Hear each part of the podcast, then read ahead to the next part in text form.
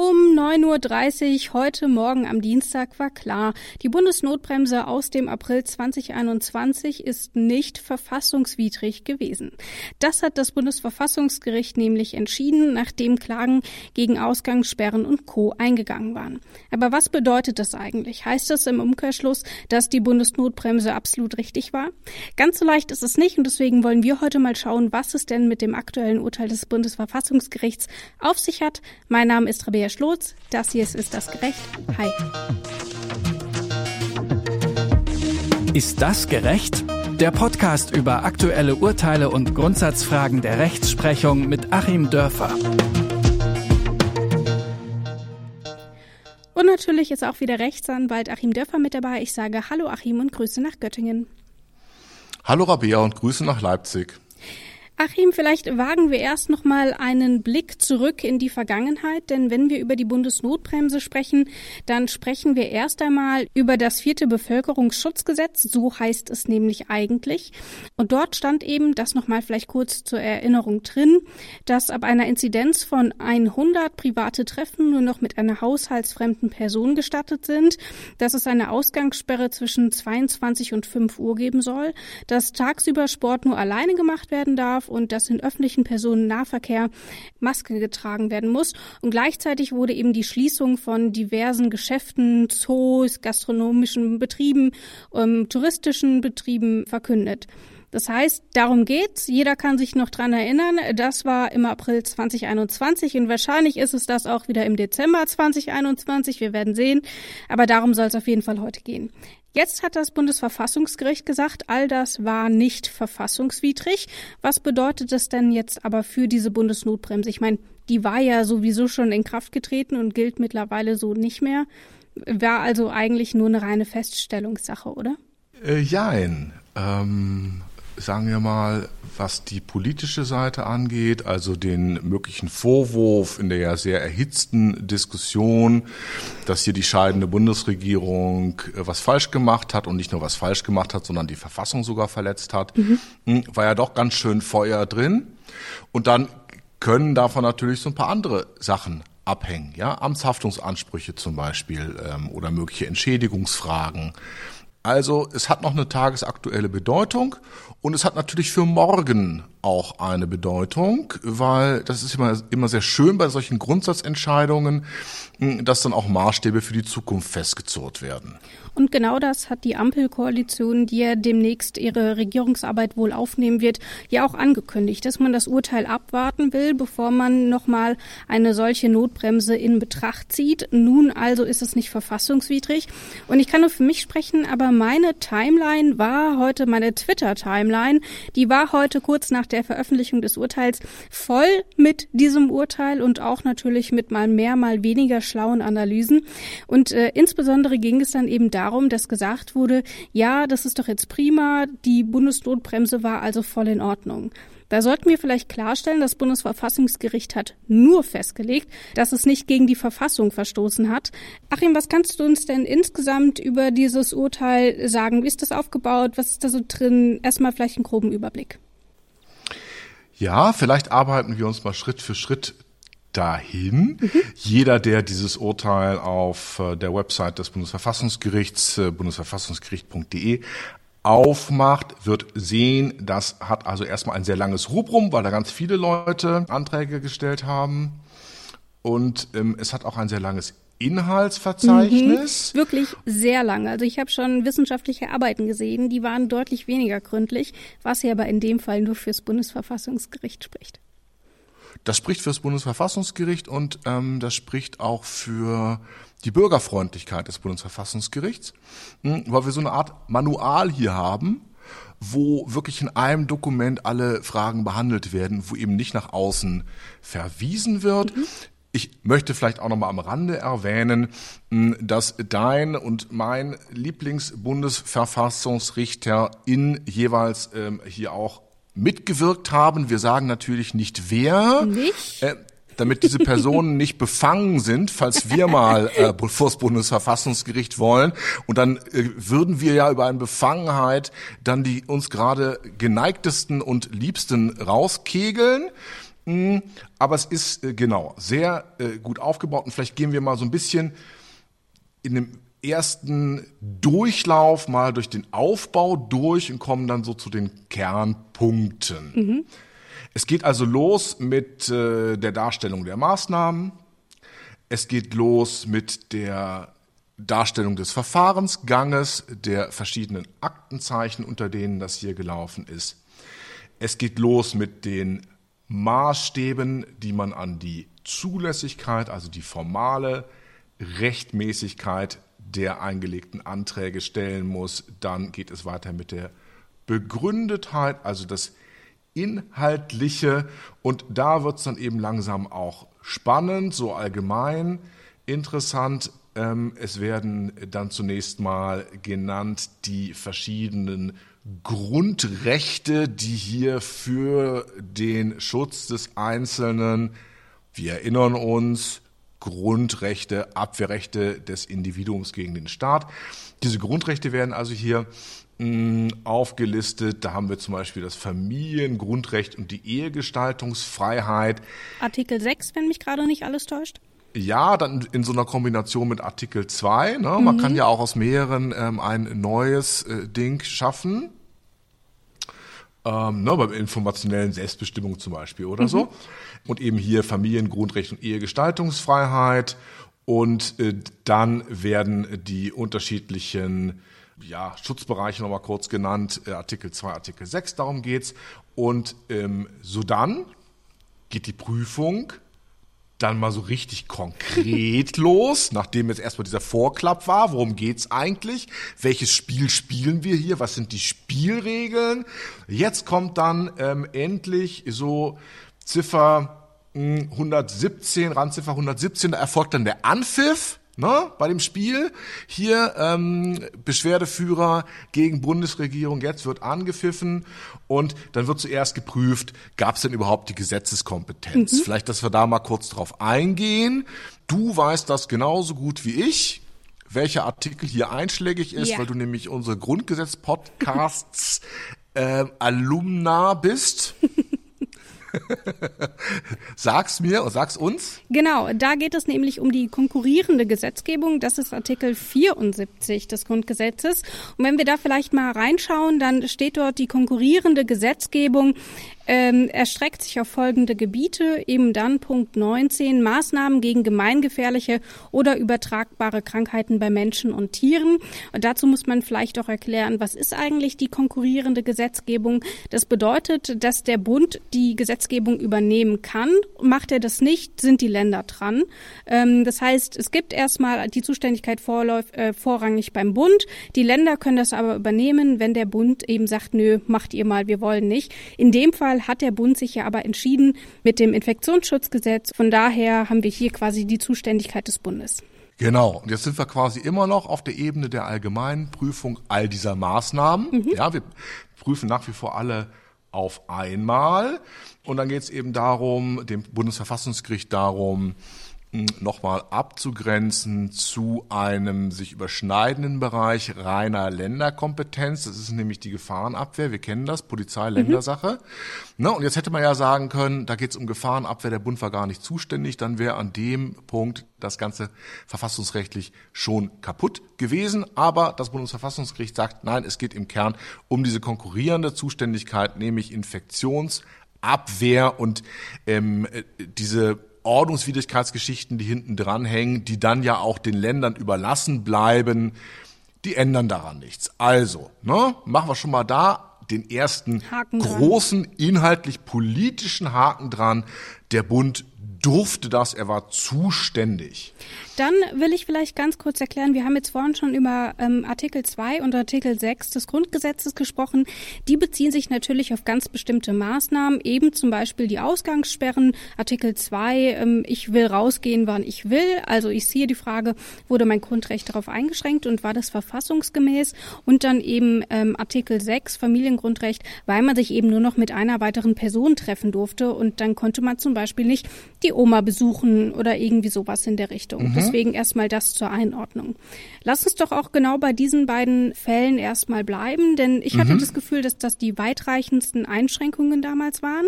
Also ob ich nur alleine Sport machen darf, ist zwar auch ein Eingriff in meine ähm, freie Handlungsfähigkeit, allerdings glaube ich, ist das noch verkraftbarer, als wenn man ein Jahr lang seine Eltern nicht gesehen hat.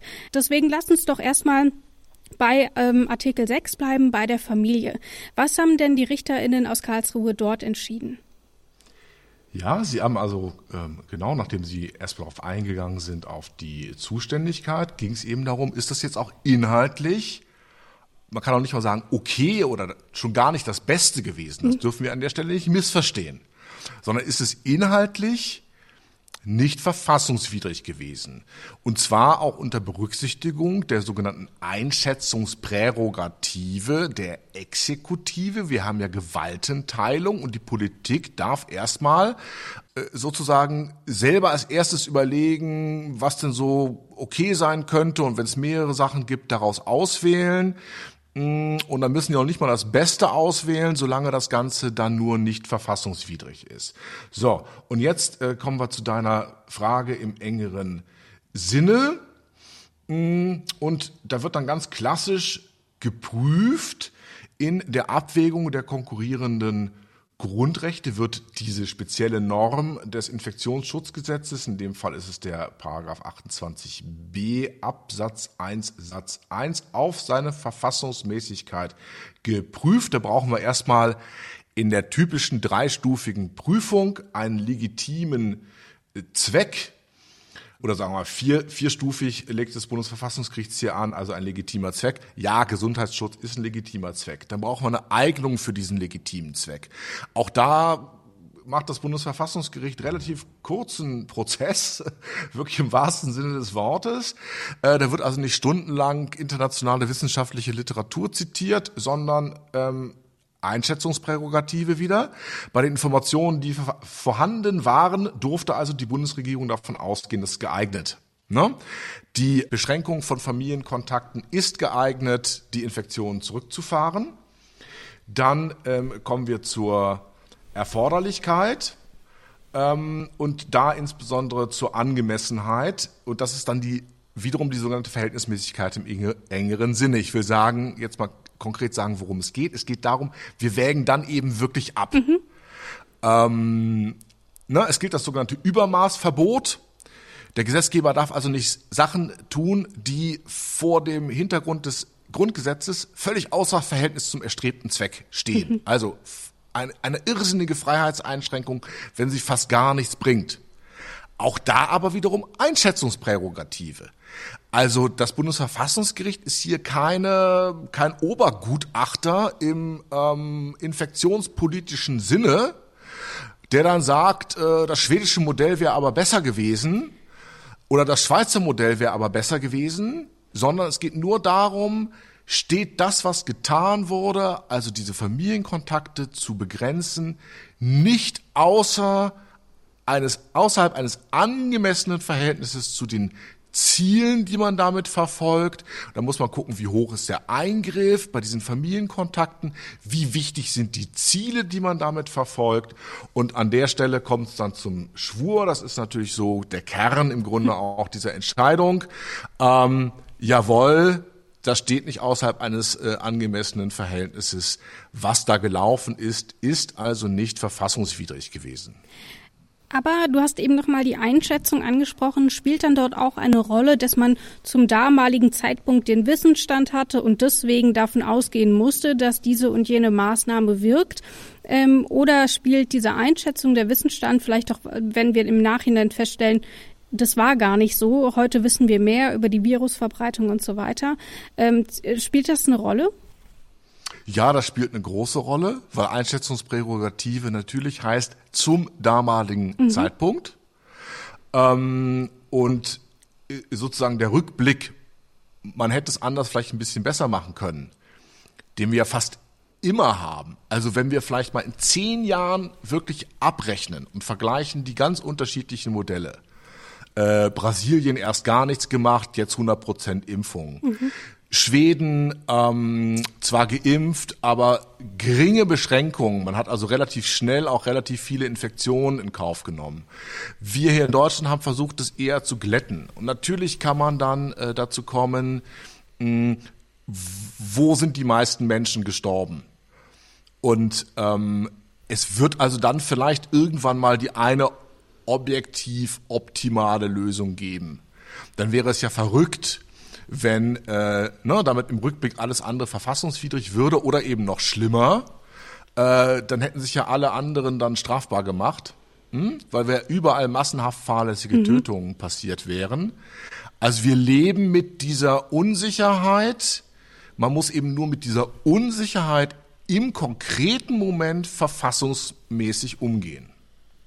Und dann haben wir da ja auch noch die Ausgangssperren. Dort war ja zum damaligen Zeitpunkt schon umstritten, ob die tatsächlich so viel wirken. Man muss ja sagen, nachts ist in der Regel sowieso nicht so viel los. Ähm, also ich schlafe dort meistens.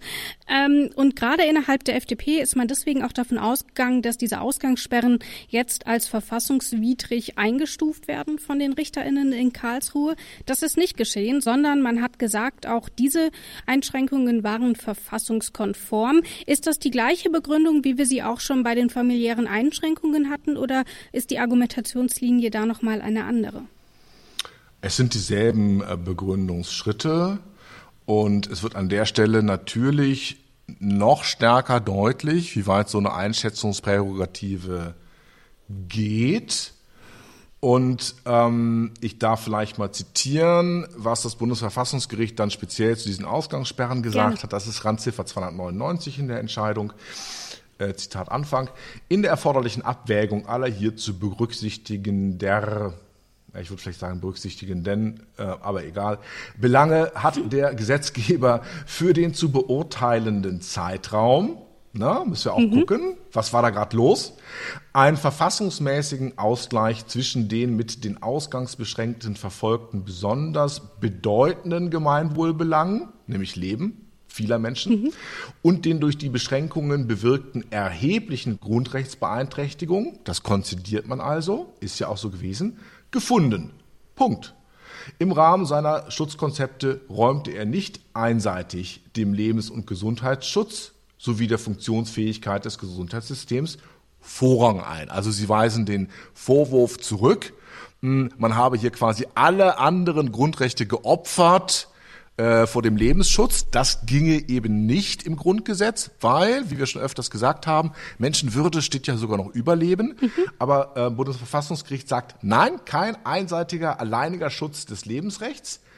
Wie die Kontaktbeschränkungen, und das beantwortet deine Frage, ne? also ähm, Sie sehen es hier ähnlich, sah die Ausgestaltung der Ausgangsbeschränkungen Sicherungen zur Begrenzung der Eingriffsintensität vor, die einen angemessenen Interessenausgleich bewirkten. Punkt. Und so weiter. Also ganz trocken als wäre da gar nicht, äh, ja, bis hin zu zerbrochenen Familien, äh, Freunden, die sich einen auf die Fresse angedroht haben, ja, ganzen Redaktionen, äh, die zerbrochen sind, Facebook-Entfreundungen. In Corona-Welt lebst du denn? ich lebe in einer Corona-Welt der massenhaften Facebook-Entfreundungen. Und da kommt dann das Bundesverfassungsgericht, und das finde ich großartig. Ja, ich finde überhaupt diesen Text äh, großartig, wenn wir jetzt mal eine literarische äh, Kritik hier machen und erklärt uns so ganz kühl, dass wir uns hier völlig zu Unrecht so doll aufgeregt, das wäre es nun wirklich nicht nötig gewesen. Die zukünftige Regierung ähm, hat ja auch gesagt, man wolle dieses Urteil jetzt abwarten und dann eben neue Entscheidungen treffen. Ich sehe dort aber ein Problem, denn nur weil eine Ausgangssperre oder eine Kontaktbeschränkung im April verfassungskonform war, heißt es ja noch lange nicht, dass sie es jetzt wäre. Nun ist die Situation, wie wir sie aktuell haben, deutlich schlimmer als im April. Deswegen würde ich jetzt einfach mal laienhaft davon ausgehen, dass es auch jetzt wieder Bestand hätte. Aber was sagt uns denn das Urteil überhaupt? Es war im April verfassungskonform. Hilft uns das irgendwie in der Zukunft? Ja, das hilft uns schon in der Zukunft, weil hier eben vieles an allgemeinen Maßstäben aufgestellt wird. Weil man weiß, dass zumindest wenn wir anhand dieser allgemeinen Maßstäbe konkret prüfen, anhand der jetzigen Umstände, und kommen bei der konkreten Prüfung anhand der jetzigen Umstände zu denselben Ergebnissen wie damals. Wäre das also verfassungskonform? Mhm. Die interessante Frage der politischen Kreativität ist ja, können wir es nicht in der einen oder anderen Hinsicht, wenn wir jetzt die beiden ähm, Seiten der Waage sehen, vielleicht auf die Freiheitsseite ein bisschen mehr Wert legen oder vielleicht doch auf die Sicherheitsseite noch ein bisschen mehr Wert. Das muss man dann herauslesen aus diesem Urteil. Und ähm, natürlich ist das hier ein bewegliches Ziel, mit dem wir arbeiten. Ich finde das immer am bestechendsten bei der Frage der Verfassungsmäßigkeit der Impfpflicht, weil sich da für mich eigentlich jeden Tag die Abwägung verändert, weil wir nämlich bei dem Gegenargument zur Impfpflicht, dass wir noch nicht so genau wissen, das wird ja immer schwächer, weil wir ja immer mehr wissen. Mhm.